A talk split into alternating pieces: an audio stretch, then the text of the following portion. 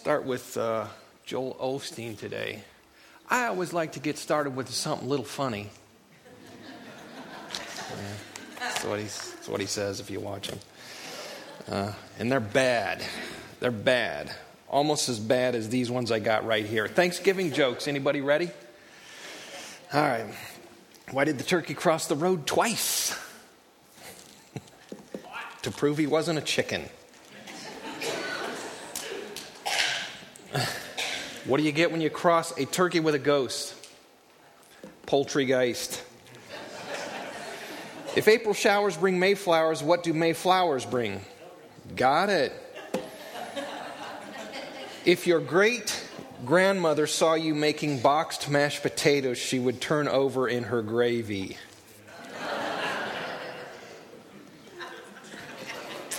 I thought it was good. Knock, knock. Tomorrow. Tomorrow we'll have turkey leftovers. Knock, knock. Normally. Normally, I don't eat this much. Which country, ironically, does not celebrate Thanksgiving?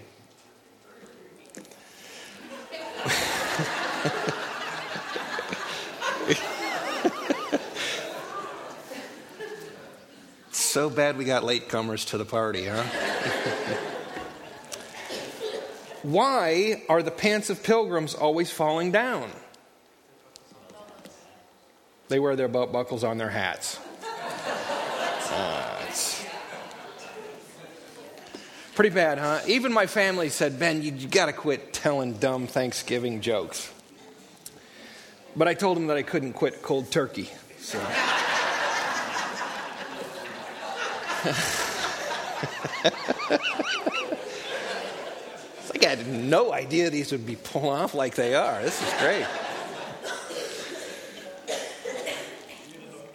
All right, so I am going to start out in Psalm 137. It's kind of an odd psalm, uh, but I'm going to pull some things out of there in regard to gratitude and thanksgiving, and I hope by the end of this day that we can be able or at least be inspired to do the mental gymnastics that it takes to be thankful, no matter what good or bad is happening in our lives.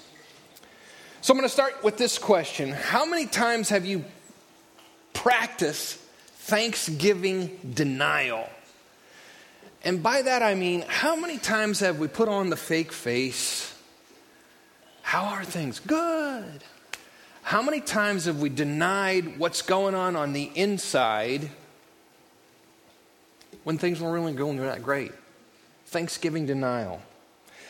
The first two verses of the psalm, it says this By the rivers of Babylon, we sat and wept when we remembered Zion. There on the poplars, we hung our harps. The people of Israel have been exiled out of their country, out of Jerusalem, they no longer have a temple. They knew it got destroyed. They're exiled to a completely foreign land. They can't worship God like they're normally used to. In fact, their hearts are all broken because we don't even have our country. And so they hung their harps on the poplars. I don't even want to sing. I don't even want to sing. It's not a very good place to be. But they didn't deny what was going on inside of them. And I don't think we should as well. I think that you and I should be ready to practice the self care that we need to acknowledge where we're at and not put on the fake face or lie through our teeth when people ask us how we're doing. I don't know these sorts of times, these holidays kind of bring this out in us where we are, uh, we're good at being fake. On December 10th, down at a live Church in Coon Rapids, we're going to have a seminar that's called Surviving the Holidays. And it is specifically designed for people who have lost loved ones and it's tough for them during the holidays. It's a great video, it's a great walkthrough and an acknowledgement of all that you're going through and feeling because you don't have your lost loved one with you. It's also kind of a group setting where you can be around other people who are going through the same thing. And so Basically, it's an acknowledgement and awareness of just who exactly you are, and you don't need to deny it. They hung the poplars, or they've hung their harps on the poplars. I don't want to sing right now. I tell you what, you go to Bible college like me, and you, you go to a church that's really happening, and you say, oh, I'm going to do a church like this, and make it contemporary, and make it active and exciting, and contemporary music, and grow this church, and convert people, and Let's go do it right now. And then there's sometimes in your life where if you hear another contemporary Christian song, you're going to puke. Pastors really aren't supposed to say that, are they? Unless they're in denial about it. They didn't deny. I said, I don't, I don't feel like singing right now. They acknowledged and they were aware of who they are. It's okay for you to do that. The next question I want to ask you is Have you ever been asked for Thanksgiving on demand? To make things even worse, being in a foreign land, being away from their temple that didn't even exist anymore, being out of their land and feeling like they're far from God, their captors asked for songs just to torment them. Our tormentors demanded songs of joy. Hey, why don't you sing those songs? Sing us some of them songs, those songs of joy. They said, Sing us one of the songs of Zion. One of the songs of Zion. And Zion was associated with the presence of God. That was Jerusalem. Another name for Jerusalem is one of the mountains that Jerusalem sat on. And Zion was the place it's the place we went every year. We traveled to to worship God for the Passover, to be at the temple. And as we would sing, we would sing the song of ascents up to Jerusalem. Psalm 122 through 1, I can't even remember. Pastors are supposed to remember those things, but I forgot it.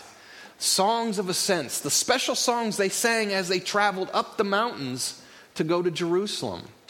Sing some of them songs. The tormentors knew where we were. They knew we were sad of heart. And they just lorded it over us. And they demanded it. They demanded that we sing some of those songs.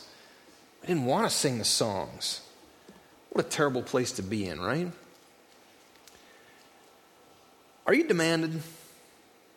You kind of are, right? Somebody asks you how you doing. Ah, there's some pressure to say, great. What about your spouse? They want you to be in a good mood, have a little joy, right? If you don't, eh, things aren't going to work out in the marriage very well. Are? So there's some demand there, isn't there? What about the public? If you're sad of heart all the time, they ain't going to want to hang around with you. So there's some demand there. What about church? We've got a wonderful thing we do here. We expect you to bring in here your happiness, and we struggle to leave room for your weeping in the church. What about Thanksgiving holiday? There's some demand there too, isn't there? Well, it's a proclamation. I'm going to read a little bit of to you. George Washington. Now, therefore, I do recommend and assign Thursday, the 26th day of November, next to be devoted by the people of these states to the service of that great and glorious being, who is the beneficent author of all the good that was, that is, and that will be. That we may then all unite in rendering unto him our sincere and humble thanks for his kind care and protection of the people of this country previous to their becoming a nation. For the signal and manifold mercies and the favorable interpositions of his providence which we experience in the course and conclusion of this late war. For the great degree of tranquility, union, and plenty which we have since enjoyed, for the peaceable and rational manner in which we have been able, to establish constitutions of government for our safety and happiness, and particularly the national one now lately instituted for the civil and religious liberty with which we are blessed, and the means we have of acquiring and diffusing useful knowledge, and in general, for all the great and various favors which he hath been pleased to confer upon us. There's a day assigned to you to give thanksgiving. There's some demand out there. A little bit of accountability. If you and I aren't thankful, have some joy. But whenever it's an obligation, it doesn't seem to work very well. Doesn't something that we want to well up with inside of us, thanksgiving? All right. So the next question that I would like to challenge you with is can you give thanks no matter the place in your life? In the psalm, verse 4, how can we sing the songs of the Lord while we're in a foreign land? Ain't no way I can sing a song of joy right now. Do you got the fortitude to do the heavy lifting of changing the way things are inside of you? So, in that regard, thanksgiving and the proclamation, the assignment, and in that regard, the little accountabilities, and in that regard, the songs that we just sang, forced to kind of sing if we come to church, they're good for us, even if we maybe don't like them. So, can you change your mindset? All right? Maybe for you, everything's going fine and things are going smoothly and swimmingly for right now. But for all two of you, the rest of us are a little different. Can you, do you think? Change the way you think. How can we sing the songs of the Lord in a foreign land? Well, there was people that did it. Can you? Can you do the heavy lifting to change that thought process and so those tendencies don't play out in the rest of your life? If you read the Jesus Calling every day, these last couple of days it's focused heavily on Thanksgiving, but today was really kind of neat. It says probably better than I can say it. Thankfulness takes the sting out of adversity. That is why I have instructed you to give thanks for everything. God commands this, by the way. There is an element of mystery in this transaction. You give me thanks regardless of your feelings, and I give you joy regardless of your circumstances. This is a spiritual act of obedience, at times, blind obedience. To people who don't know me intimately, it can seem irrational and even impossible to thank me for heartrending hardships. Nonetheless, those who obey me in this way are invariably blessed, even though difficulties may remain. Thankfulness opens your heart to my presence and your mind to my thoughts. You may still be in the same place with the same set of circumstances, a foreign land where God seems far away. But it is if a light has been switched on, enabling you to see from my perspective. It is this light of my presence that removes the sting of adversity. Do you believe that? Psalm 89:15 says, "Blessed are those who have learned to acclaim you, who walk in the light of your presence, O Lord."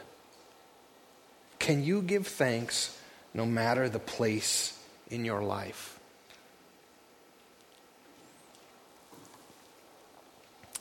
Next question. No matter your place, God is always present in your life. Do you believe that? John 1:14 says the word became flesh and made his dwelling among us. That would have benefited the folks in Babylon so much. They didn't have their temple and they didn't have their Zion anymore. Oh, it would have been great if we still had the tabernacle that we could pick up, tear it down, take it to the next place we were going. The one they had wandering in the desert. It would have been great. But no, the temple was in one spot. We had to go up to it, and it doesn't even exist anymore. And we're not even in Jerusalem anymore to rebuild the thing. John 1:14 The word became flesh and made his dwelling among us. The Greek word right there, made his dwelling among us, is tabernacled. He tabernacled among us. He can go with us wherever we go, He is always there. When we were driving up here today, right at the stop sign where you turn, turn north to go to Glidden, I didn't come to an effective full stop, okay? And somebody in the car made me aware of that, as well as the wide turn. and I said, There's nobody out here. And she said, Wonderful, wonderful. She said, Well, there's nobody out here until there's somebody out here. And I said, You're right. God's always out here. You know, it's funny. You and I fully believe God is with us when we might be up to something a little bit wrong, right? We believe He's oh, always watching. He's going to check mark, right? But for some reason, when things are tough or something, where's He at? Tabernacling with us. I'll never forget the day in Bible college where my theology came crashing down by what a professor said, right? It's this one right here. Do not let your hearts be troubled. You believe in God, believe also in me. My Father's house has many rooms. If that were not so, I would have told you that I'm going there to prepare a place for you. And if I go and prepare a place for you, I will come back and take you to be with me, that you may also be where I am. Going through Bible college, and I, you know, I remember that verse. I'd heard that verse, and God has a big house up there in heaven, you know, with many rooms. And at that time, the old audio adrenaline song was out. God has a big, big house with lots and lots of rooms, big, big table with lots and lots of food. That sounds good. Big, big yard where we can play football. It's, it's my father's house, right? So, big, huge house up there in heaven. And I imagine the room he's going to give me is really plush and really nice, right? Well, along comes a Bible professor and he says, That's not really what that verse is talking about. It's not talking about a house up there. And if you read the rest of the context of that chapter, what it's talking about is the Holy Spirit is going to come when I go away to prepare a place. He is going to come, and you're going to like that. You want that to happen. And He's going to come and He's going to reside in you. And so you and you and you and you are all one of the many rooms of the Father's house. He lives in you. It's not a house up there. You are His house, you are His temple. That's the many rooms, all of us. And so that's proof to us He is always with us. We don't need to go up to the temple to worship Him. We are the temple. His presence is always with us, and I hope that you can believe that because it will help you then begin to give thanks, no matter what the circumstances are, no matter if you feel like you're in a foreign land, no matter if you don't feel like you want to sing. He's always, always with you. You are always in the right place to worship. Job 13, 15. He said, Though he slay me, yet will I hope in him. that guy had it figured out. Whew, that's pretty tough. We can, though. It might help us to remember he is always with us. Our gratitude leads to worship. I want to read this psalm to you Psalm 100. Shout for joy to the Lord, all the earth. Worship the Lord with gladness. Come before him with joyful songs. Know that the Lord is God. It is he who made us, and we are his. We are his people, the sheep of his pasture. And then this verse Enter his gates with thanksgiving and his courts with praise. Give thanks to him and praise his name. For the Lord is good and his love endures forever. His faithfulness continues through all generations. Great, great facts about God, right? I want to pull out the one verse there. It's verse 4 Enter his gate with thanksgiving, his courts with praise, give thanks to him, and praise his name. I want to show you the words for worship that go into that. You can see it right there. Enter his gates with Todah. Todah is a thanksgiving choir. It's one of the several words used for worship. That one particularly is Todah. Let's enter his gates with a thanksgiving choir. Enter his courts with Tehillah. I know what you're thinking. It's Tehillah, okay? I think that if we sing after the tequila, that's probably not really a whole lot of worship. So enter his gates with a thanksgiving choir, enter his courts with thong- songs of thanksgiving. Give yada to him. It's an extended hand blessing of thanksgiving that he has given us all that he has. And Barak, his name. Barak is the fourth worship word in there, which means to kneel down to him. All right, so we put all that together, and let's just kind of reread that psalm. Do we got it there? Oops, I didn't fill it in. Up to you. Do you remember the words? Enter his courts with a thanksgiving choir. Hey, that's you and I together. And that means you and I, we got to be a help to one another. Because if I'm on my own and I'm a silo all by myself, I ain't going to tell myself the right things. I need you, and you need me, and we need each other so that we can remain thankful and full of joy. Otherwise, this guy's thoughts on his own are not going to go to the right place. Enter his gates with a thanksgiving choir and sing the songs of thanksgiving to him. That's what we've done today. You feel a little bit better about it? Eh, it works, doesn't it? Give yada to him. Extend your hands to him in thankfulness for all that he has given and bow down before his name. That's worship. And gratitude leads us to worship because we extend our hands in gratefulness to him and we bow down to him knowing that he is good and his love endures forever and his faithfulness continues all through the generations, even if I don't feel like it. All right, I'm just going to close with this. I'm going to go to another psalm. Psalm 136. This psalm was designed, it's not up there because I'm just going to read it and I'm going to have you be involved in this. The psalm was designed for a leader to read and then for the congregation to respond. And the response is, His love endures forever. Can you remember that one? Say it with me. His love endures forever. I'm going to read the phrases and you come with that one right after. And this is good, right? Give thanks to the Lord, for He is good Give thanks to the God of gods. Give thanks to the Lord of lords. To him alone, who alone does great wonders. Who by his understandings made the heavens. Who spread out the earth upon the waters who made the great lights, the sun to govern the day,